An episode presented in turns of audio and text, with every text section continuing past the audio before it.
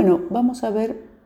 eh, como último inciso del artículo 53 el inciso que dice las demás ganancias no comprendidas en otras categorías. Habíamos dicho que en realidad este era un inciso residual que aplica para todas las rentas que no encuadren en la clasificación del resto de las categorías, residualmente iban a ir a parar a la tercera categoría, por lo que dice este inciso.